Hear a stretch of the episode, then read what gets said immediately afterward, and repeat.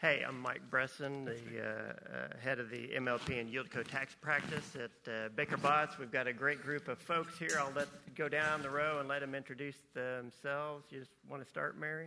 Sure. Um, Mary Lyman, Executive Director of the Master Limited Partnership Association.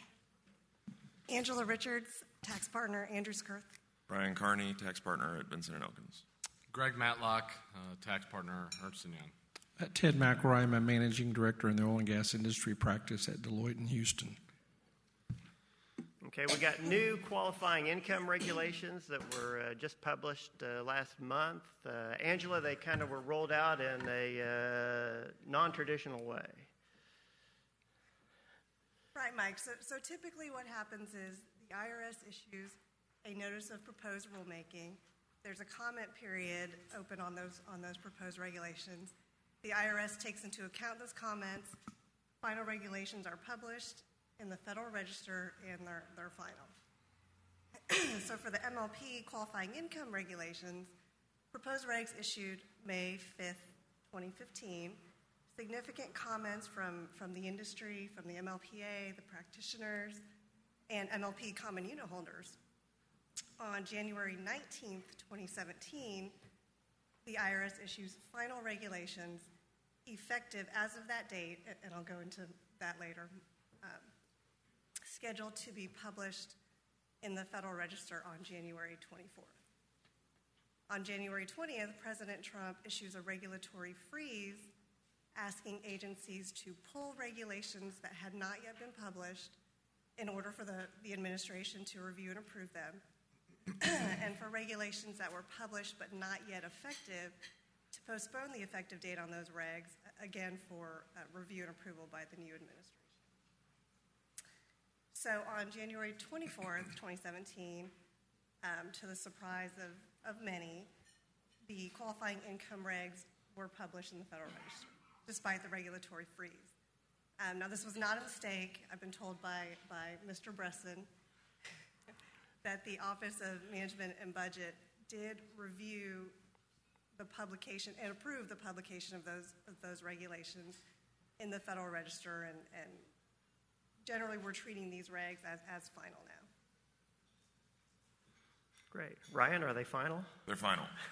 they're, they're, you know, if uh, our, our administrative law experts say that regardless of the, the memo, the, the, the freeze was a, a memo from the White House Chief of Staff to department heads.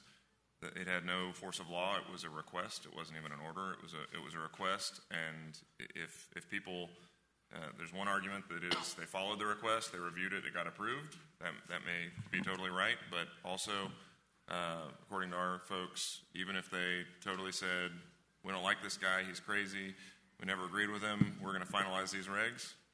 Once they get published in the Final Register, they're final. He can reopen it with a new regulation project, but uh, but these are the current law, um, effective for tax years that start after January nineteenth, twenty seventeen. So, so for most M L Ps that are calendar year taxpayers, that would be January first, twenty eighteen. Correct. So what do we do? What do we do during um, uh, twenty seventeen then? What's the law? There are very, there are a few things. There's a transition period in the in the uh, in the final regs that say, look, if you were doing it before and and you had a P L R, that's fine. If you were doing it before and you were doing it on the basis of uh, of, of advice of counsel and it was reasonable, then you know, that interpretation was reasonable. Then then you're you're okay. So there are transition rules. There technically is a little gap. Um, that, that if, you know, what if something is okay under the final regs, you've never done it before, and uh, and it was, you know, so that there technically is a little gap here between when they were published and when they're effective, but, uh, and we asked for clarity on that in, in, from the I R S, and they said, look, in some regulations we, we allow you to elect to apply final regulations early. And they said, here we didn't need to do that because that's only necessary when there are old regulations and you're you're kind of choosing which ones to apply. They said, we're this is their this is their official interpretation, and so in their in their mind you can apply it early.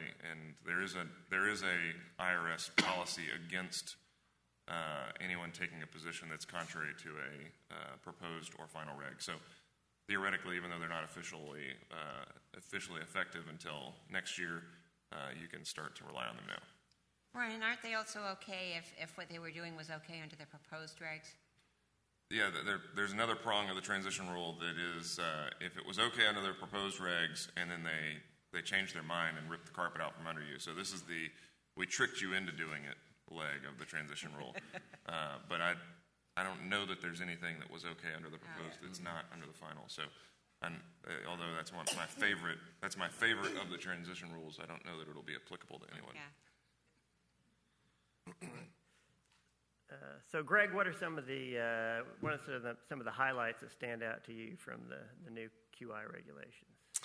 Sure, and as Angela mentioned, there was a, a comment comment period and, and a pretty substantial number of comments. Many from this room and, and on this panel uh, submitted comments, uh, and as as opposed to the we kind of tricked you into it uh, approach, I think the final regs have kind of the reverse effect. There's a number of areas that weren't addressed favorably in the proposed regulations that we talked about, I think, last year uh, on this panel uh, that had some favorable treatment uh, under these final regulations. So uh, overall reaction is it's a marked improvement over the proposed regs. It's not perfect, uh, but there are, I think, more winners than losers in the final regs than there were in the proposed regs. Some of the highlights, and uh, start with the, with the primary highlight, is uh, the final regs abandoned the exclusive activities test or list. Um, you know, one of the things that came out in the hearing in Washington, I think universally, was that's unworkable, it's unmanageable, it doesn't take into account uh, changes in technology or advancement. And so there's no way we could have a, a kind of a stagnant list of activities where this works but that doesn't. Uh, so the final regulations got rid of that, has a little more workable or flexible approach. In most cases they provide definitions and then examples, but they're not exclusive. Uh, giving giving you know, people like Ryan and Angela and Mike the ability to to issue opinions and, and not uh, be too too worried about what's what's behind those. Um, specific activities that were included and maybe not addressed in the proposed regulations, uh, liquefaction and regasification is included. Um, propane, uh, transportation and sale at the retail level of propane is, is now included. Uh, one of my favorites were the, the non-operating interests in oil and gas, the royalties, the net profits interests. Uh, those have been around in M L Ps for thirty plus years. Uh, with the exception of production payments, uh, the non-operating interests are also included. And then we had some rules for blending, additization, uh, and a couple areas where, where there's going to be reservation for further comment. Uh, the other big issue, and I know I think Ryan and Angela are going to talk about, is uh, the separate definitions and or applications of processing and refining. I think that was another marked improvement over the proposed regulations. Okay. Angela, what about uh, processing and uh, refining? How did how did we do there? Um, I think we did we did well. I, I think uh, one way to put it is that the I R S gave us as much of the substantive outcome that we were asking for as they possibly could without throwing out their way of thinking about it. They they had kind of an approach to to refining and processing that they several things we complained about, and, and they changed. So they had a fuel bias, and so essentially if you were doing something in refining of crude oil and it was making a fuel, you were okay. And if it was making any other refined product that wasn't a fuel, that wouldn't have, would not have worked under the proposed regs. They got rid of the fuel bias. They got rid of a, a few kind of arbitrary uh, other, uh, additional rules. They got rid of a concept that said that you it wasn't refining or processing if you had a physical or chemical change. We convinced them that virtually all refining and processing involved physical and chemical changes. So there were, um, it was an educational process. They they did get rid of those things, but they still, uh, in their mind, they were they they were entirely hung up on trying to d- distinguish between refining and processing on the one hand, which can be good, and evil manufacturing, which can't be in an M L P. And it's like so. It was it was part of the educational process was explaining to them that, you know, gasoline is a manufacturing process. And so um, anyway, we, we ended up in a good spot. They they they still uh, a lot of commenters wanted a single standard for processing and refining that uh, that would apply to every product. So if we came up with a general way of knowing what something if if an activity was processing, and you could do that kind of an activity to oil and gas, you could do that kind of an activity to a hard mineral. You could do that kind of activity to a to to to September. Um, that would actually make sense. Um, they didn't go that far. Like I said, they, they tried to give us, they tried to address specific requests and comments, um, but still with very uh, specific rules for specific industries. So timber has a very, very restrictive rule. Um, you can basically do nothing other than uh, change its shape. If you if you try and break it down at all, then that's no longer refining and processing. Uh, hard minerals, so one of the interesting things is uh, we, we got to a very good answer on refining and processing for oil and gas and crude, uh, natural gas and crude oil. Uh, basically, we got them to agree that anything that is currently produced in a refinery, you can you can mix and match and and start wherever you want in that process, as long as you still end up with something that is made in a crude oil refinery. You're good. And they referenced the E I A. They, they borrowed from a list from the E I A to, to decide what, what those products were. You can get virtually all of those things also starting from coal through gasification and and uh, and uh, Fischer-Tropsch. And so, I mean, there's there are processes that you can that you can use to coal, but coal, they say no, no, that's a that's a that's a hard mineral. So the oil and gas rules don't apply to that. You have to apply the the hard mineral rules, and they're much more restrictive. They're not as bad as timber, but they're still more restrictive. So that's that's a, a problem still. So one of the there are more winners than losers. Sun Coke is a coking uh, is a is an M L P that cokes coal, and it is clearly something that is purification of the coal, ending up with a purer carbon. I don't think there's anyone that disagrees that it qualified under the rules prior to the final regs. And in the final regs, it's it's kind of specifically excluded. So there are definitely problems with the, the final regs. But on the other hand, there were winners. Um, most of the things that our midstream M L Ps do were were fully um, kind of blessed under the final regs. And perhaps the biggest turn from the I R S is example one to the proposed regulations said that the that the cracking, steam cracking of ethane into ethylene was not qualifying income in the proposed regs, and when you run the red line of the proposed to the final, that sentence says steam cracking of of ethane into ethylene is not scratched out, so it is qualifying income. That was a uh, that was a big change. That took that took a lot of effort on behalf of the industry and specific taxpayers, and roughly seventy-five of their investors with wonderful comment letters. Some of them looked like they could have been on, done on. on Twitter, uh, in all caps, some of them. Um, so some were more thoughtful. Some were just, you are evil people. Why would you do this to me? You've, you know, I, like, I can't send my kids to college now. So there were there were all sorts of comments. And yeah, everything from, from unsophisticated investors to very scientific people. Yes. Explaining chemical processes. Ran the gamut. And we joke about it, but it really it really is a huge deal when, when you've relied on, in this case, an I R S ruling. The law has not changed, and, and they've gone in with regs and, and essentially revoked that ruling. Yeah, I would also say that there were several letters from from congressional delegations yes. saying, yes. What, what do you mean you're changing your mind? You can't change your mind on my taxpayers. Yeah, so pretty much all the Republicans on the uh, House Ways and Means Committee signed a letter.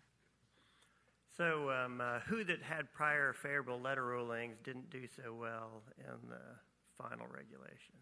Uh, methanol, uh, the methanol industry, had, there were several P L Rs in that area that didn't turn out so well under the final regulations. Um, there were some some timber activities. There were probably some uh, resin-coated sand type activities. That uh, so there there are some things that they have given P L Rs on that, that don't fit under the under the final regulations.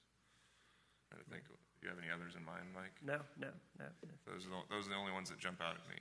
And those people will have a ten-year transition period. They have a ten-year transition period.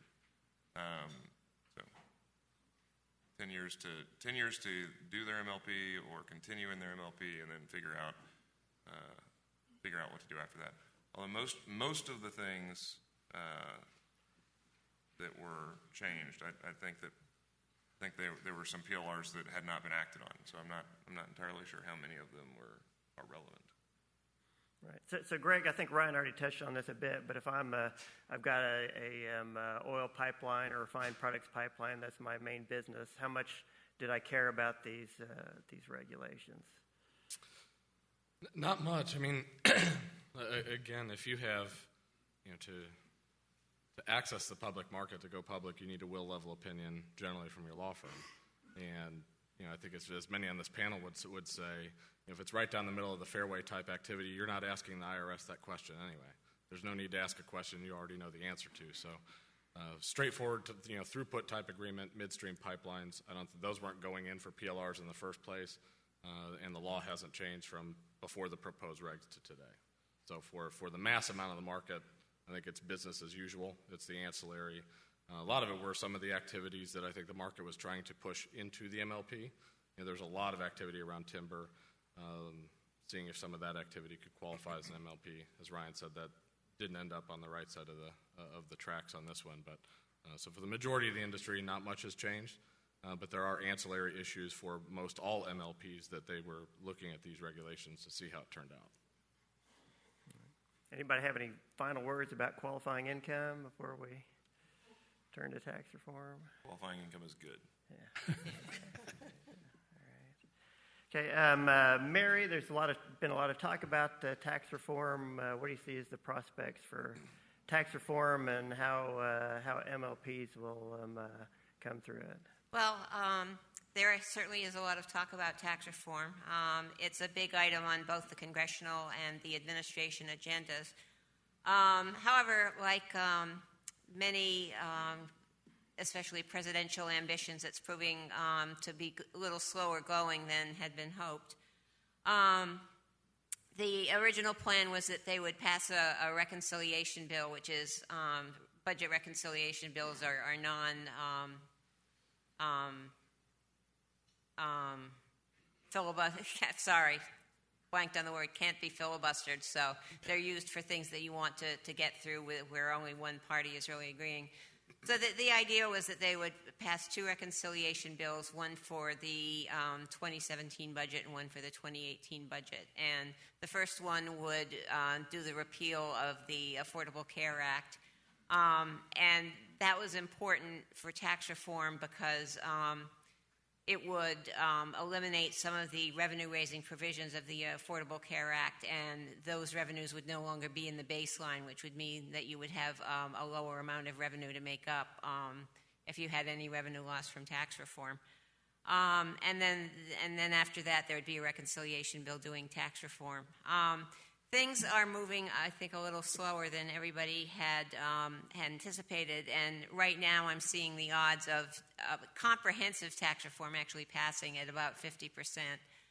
Um, the, uh, the action is ha, um, started in the House, which is the, uh, constitutionally the originator of revenue bills.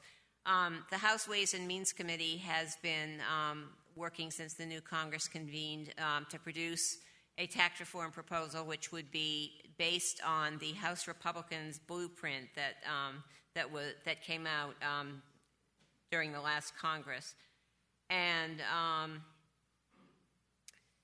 what one of the main features of the the blueprint um, that is being relied on to offset any losses from um, from tax reform, from lowering the rates, is, um, I'm sure you've all heard about this, is border adjustability. It's the idea that um, you would tax um, anything coming into the U S, you would not tax anything going out of the U S. So people who rely on imported goods um, for their manufacturing or, or their sales would, um, would be out of luck. This has provoked a tremendous controversy. Um, it has split the Republican Party down the middle. A lot of um, Um, division between the House Republicans and the Senate Republicans, because the Senate Republicans generally don't like the idea. Um, huge co- lobbying coalitions have sprung up on both sides of the issue. Um, you, you have uh, department stores, people that um, use a lot of imported goods in their manufacturing um, on one side, and um, you have the people who would um, who would not be affected and would benefit from tax reform on the other side. And so a lot of money is being spent on lobbyists on this issue, and it's um, it's uncertain how it'll turn out at this point. And if um, border adjustability is not accepted, um, it's going to be hard to find enough revenue to achieve the rate lowering that, that they would like. Um, as far as M L Ps are concerned, um, the House blueprint um, generally continued pass-throughs, and um, it had a special tax rate for um, um, investors and pass-throughs for their income. The idea was, if you're going to lower the corporate rate to fifteen percent or twenty percent, um, but have the individual rate at thirty-three percent, then you're going to have um, individuals who are receiving business income from pass-throughs, and they're going to, to lose all those corporate deductions that were thrown away to get the corporate rate down to fifteen or twenty percent, but they're not going to get that corporate rate. They're going to pay at the individual rate. And that hardly seemed fair, um, particularly in a country where a large portion of businesses, and especially small businesses, are pass-through entities. So the idea is that you, we would have an intermediate rate for um, owners of pass-through entities of, of twenty-five percent.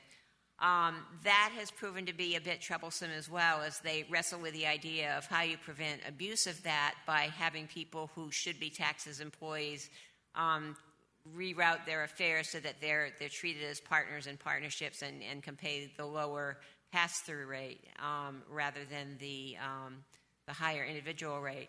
Um, the, the other thing about the, the pass-through provision was that the House blueprint was um, more of an outline. There was, there's no legislative language, and so it talks about mainly helping small businesses when it talks about pass-throughs, and so it doesn't make clear whether they, um, M L Ps would get that pass-through rate or not. We, we kind of assume that they would, but um, we don't really have anything in writing to go on. Um, The Ways and Means Committee had some task forces that got together earlier in the year to, to discuss various areas of the law. Um, and there was um, there were quotes in the press by Kenny Marchant, a congressman from Texas who has been very supportive on M L Ps, saying that M L Ps would be okay. So that, that is some reassurance that um, they do not intend to eliminate M L Ps under the, um, the uh, House blueprint. Um, however, we don't know um, whether he was referring to just energy M L Ps. The, the problem is that um, a few years ago when Congressman Camp um, put out his tax reform proposal, it covered the natural resource M L Ps, but um, but not other types of M L P income like real estate, interest, and dividends, and there are some M L Ps that would be affected by that. Um, a lot of the House blueprint does draw from the Camp proposal. We don't know at this point whether that is one of the things that would be drawn from the Camp proposal as well. Um, so at this point, we we think on the House side that M L Ps are probably okay, but we, we don't know the extent of that. And we don't know exactly um, how the um, pass-through tax would work for them.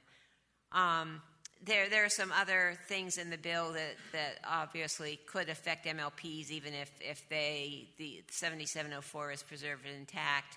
Um, one of the biggest um, question marks, I think, is just how low the corporate rate will be in relation to the rate that um, that partners and, and or other owners of pass-through entities will have to pay. If there's a big gap in the corporate rate, that could, um, between the corporate rate and the pass-through rate, that could make M L Ps less attractive um, for companies and for investors. Um, other, there are other things that, that could affect M L Ps depending on how they come out. Um, the changing um, depreciation to immediate expensing, um, The, uh, the the blueprint would eliminate um, interest deductions, which is another area of controversy that, that's slowing the bill down. So there are a lot of things in the mix, and, and we really won't know how it'll all shake out for M L Ps um, when the final bill gets issued. Um, but we are cautiously optimistic that, that at least they don't have um, M L Ps targeted in the gun sites as something they want to eliminate. Um, originally, the idea Mary. had... Yeah. On, on the, even if they lower corporate rates, I mean, there, there are a couple different schools of thought. We've heard people worry about, oh, if you lower corporate rates, then our, our corporations going to be more beneficial. I don't know if you're going to talk about this more. I was going to try to cover that. Yeah. Go, why don't you? Yeah. Why don't you? I'll jump in. Yeah. Um, just because we're seeing that sort of, some of our clients are beginning to analyze that. Um, and I'll, I'll harken back to what the original speaker today talked about on what happened back in the eighties. Um, when that basically the upstream M L Ps went out of existence and all the midstream M L Ps started being more proficient. You're already seeing sort of that same trend line occurring just because of economic conditions right now. And when we look at comprehensive tax reform, I think the thing, you know, and as Mary suggested, you know, there's a lot of politics going on, and it's probably pretty difficult to get something done. But I lived long enough to be around when the eighty-six Reform Act was going on, and it's kind of a similar time frame right now.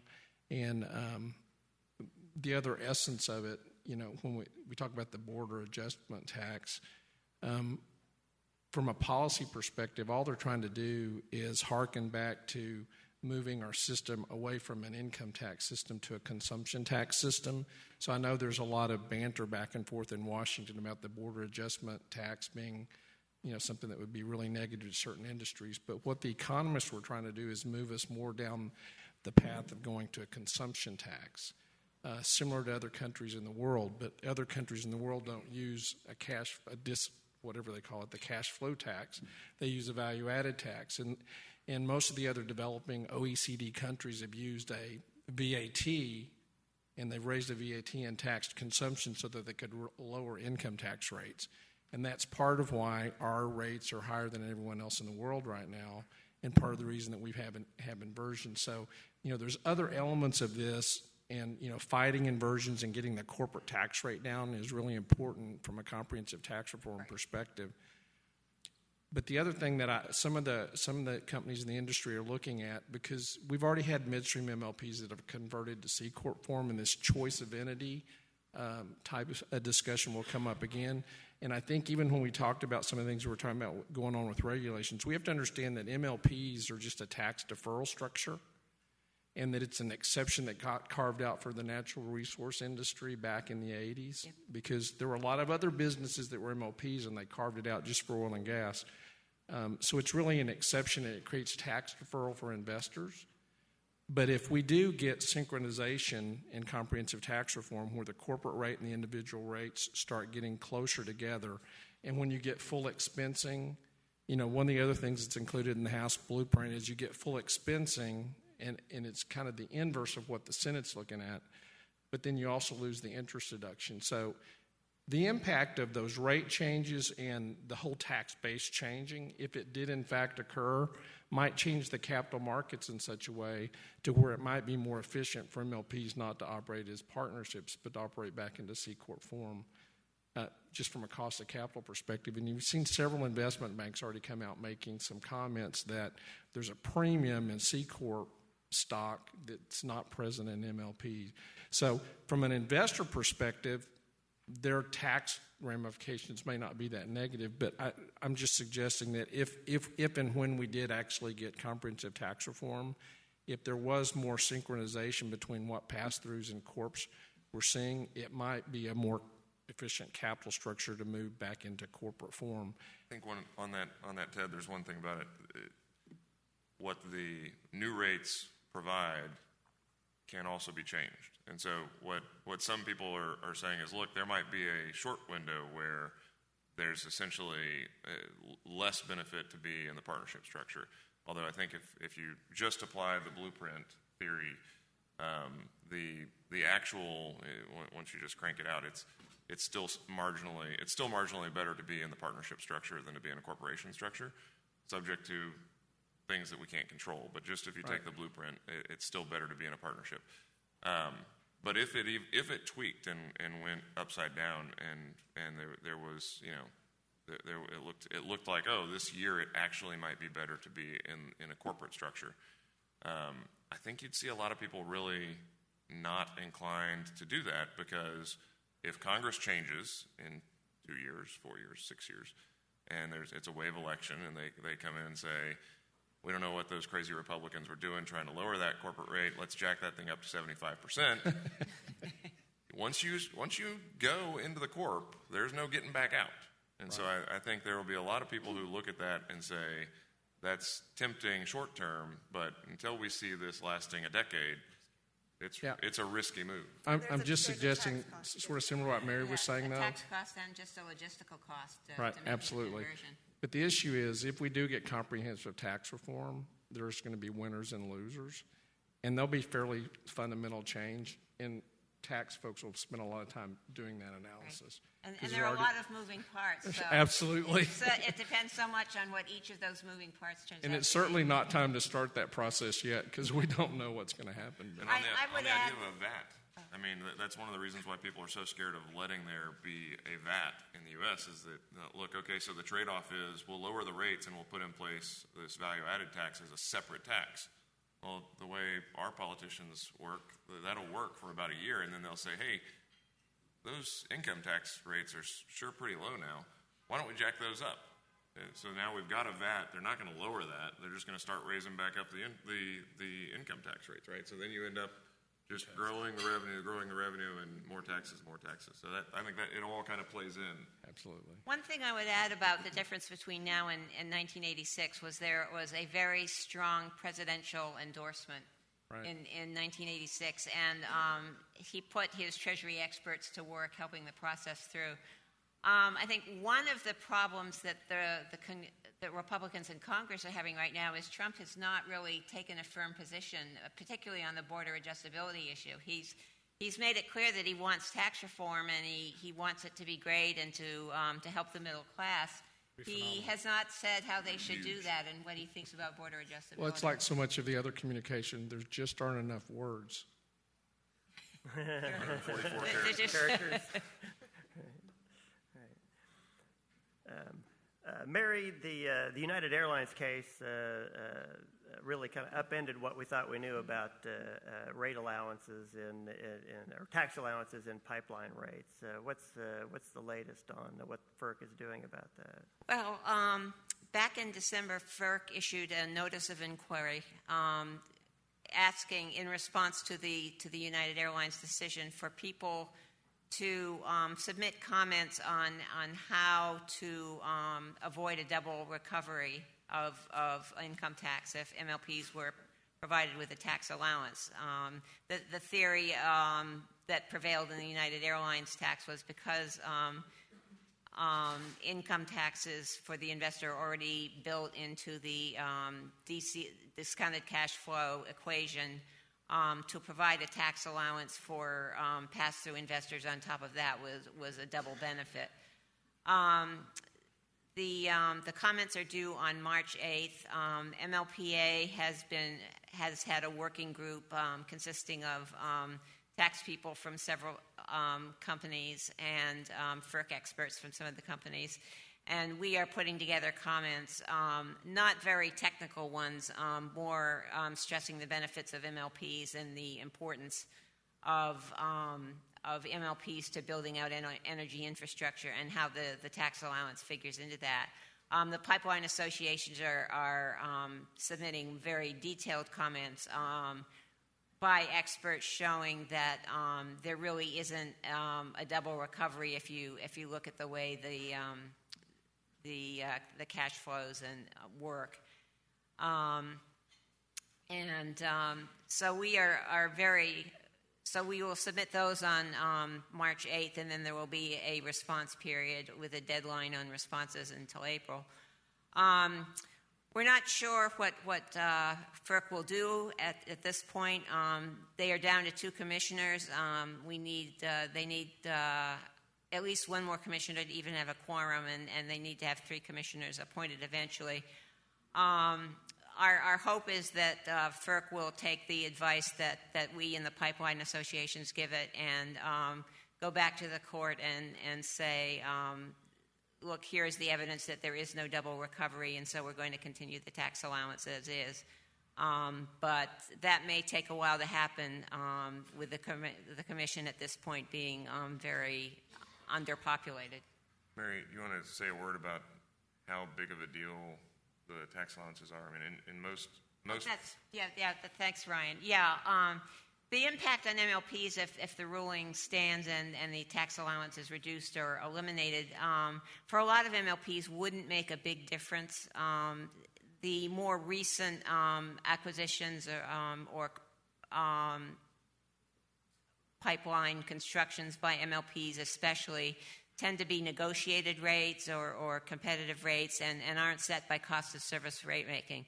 So there's a, a pretty big chunk of M L Ps that wouldn't really be affected at all. Um, it, and then there are some M L Ps which are already under-earning their rate, and so it wouldn't um, really matter much to them. They still would be able to make a case for a, a, big, a bigger rate. It would only affect M L Ps that are subject to the cost of service rate making that, that have, um, we think it would be prospective, it wouldn't be retroactive, so they would have cases coming up. Um, so there would be some impact on some M L Ps, but we don't believe it would be a huge blow to the industry. Okay. The uh, Bipartisan Budget Act enacted as part of the um, uh, Keep the Government from Shutting Down a year ago is going to start collecting, uh, doing audits uh, of partnerships and potentially collecting the tax from the partnership um, uh, if, if we can't push it out. Uh, what's the latest on uh, on the regulations and uh, implementing that, uh, Mary? Um, well, the regulations have come out. Um, I will leave it to the uh, to the people who have spent hours poring over them to comment on them. I think um, the I think the expert in the room is Mike Bresson. Yeah. There we go. Right. Right. Okay. All right. Well, yeah. Of course. Right. Right. We all want to we, we all want to push those um, uh, push the taxes out. Right. If the I R S comes and presents you with a tax bill, we want to be able to push right. the, push the taxes out to the, to our unit holders. The, the, right? The first thing that happened was that um, the joint Ta- Committee on Taxation, which is does the revenue estimates and, and um, does the technical staffing for all tax bills in Congress, came out with a summary of the um, the B B A, which said basically that um, yeah, you can you can push the taxes out, but you can only push them up one tier. So um, in a multi-tiered partnership, which most M L Ps are, and, and a lot of other big partnerships are, um, the push out really doesn't get you very far. Um, we really objected to this it would because it would make the push-out use, useless for M L Ps, and uh, we don't believe that it was the what um, Congress intended when it put in the, those provisions in the B B A. So um, M L P As, lobbyists have worked on a technical correction that would clarify that that the M L that the push-out does indeed go to all tiers. Um, we actually were able to get that included in a technical corrections bill that was introduced at the end of last year. Of course, that didn't go anywhere because Congress was ending. Um, but we're hopeful that there will be a technical corrections bill this year and, and that our provision will be carried forward in it. I think having it in there was at least a, a mini victory. Yeah, yeah. I think it, it sort of indicated to Treasury that uh, this was what Congress's real intent was. And the reason why I was teasing Mike is that on the same day the final regs on the qualifying income came out, there were proposed regs on how to implement the, the B B A, and they were about that thick. And uh, Mike happened to be giving a speech on the topic that day at lunch, so he had a lot of reading. That was a fun night. He had a lot of reading. And then the regulations were yanked. They were, they were caught up. Then they were yanked. Yeah. So for those of us who didn't have time to read them, we were pretty happy. And and yeah, that that was like. How many very dense pages? I yeah, do not two hundred plus. Yeah, yeah. two hundred yeah. Plus. Right. But those rules, uh, they will only apply when the when the I R S starts auditing uh, years that begin in twenty eighteen. So um, uh, there, there's a long time before you really have to worry about them. But uh, you know, twenty eighteen is going to be here soon, and they're very technical rules. So the I R S has a lot of work to do, and we'd love to get those technical corrections passed sometime here, so the I R S can actually write regulations that implement what the law is really going to be. That would be good. Yeah. Are there uh, any questions? Ethan? Hey, good morning, guys. Uh, Ethan Belvin with Baird. Um, Tom Edelman said this morning that he thought the K M I and One Oak transactions were horrific and probably going to be outlawed because they were a... I, I, a, did, I did note the word horrific. Yeah, and, wow.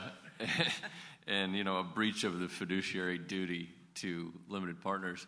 Um, that may be more than anyone here wants to comment on, but I'll, I'll ask the question nonetheless. What, what do you think about that statement? And and uh, were L Ps uh, abused improperly in either one of these transactions or the other simplification deals that have happened? Maybe we don't talk about the, the any deal specifically, but in, in theory, I mean the. the The good thing about those about those transactions, if there's if there's some reason that it's a, a good thing, is that um, it, it was designed to kind of reset the capital and and look for what was better for the business as a whole in the long term. And the, in in doing that, there are winners and losers. In in in every transaction, there are to some degree winners and losers. And uh, We got a lot of questions about those types of transactions as to how how people should view them. And I think that it's interesting. Most most investment bankers, their their fairness opinions essentially ignore taxes, and and so it's it's just like right at the top that, hey, this is economically fair, but we're not tax people, so you know we're not we're not talking about taxes. Um, so it's interesting that in these deals, there's a bunch of taxes that get paid. And they don't get paid by the by the company. They get paid by those unit holders.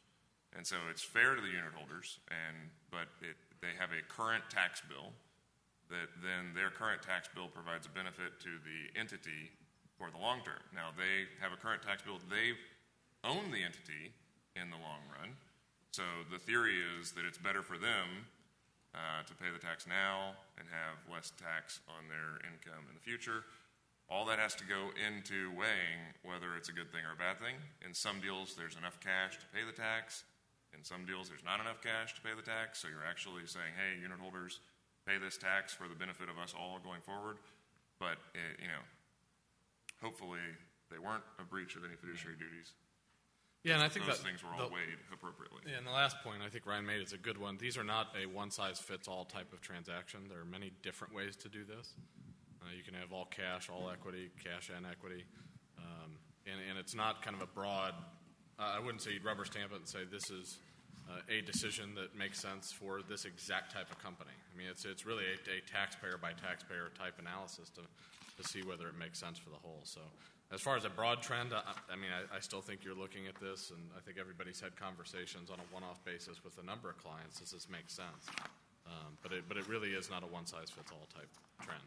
K M Is feels worse than everyone else because they did it at a time when their their units were trading at near all-time highs, right? There there have been several where they were done where most of the investors actually had a loss. Right. So it's a taxable transaction, but if they were trading at less than where most people bought in, it was taxable and a loss. And so you didn't see uh, a, a year out, that day or a year out, the unit holders being as concerned.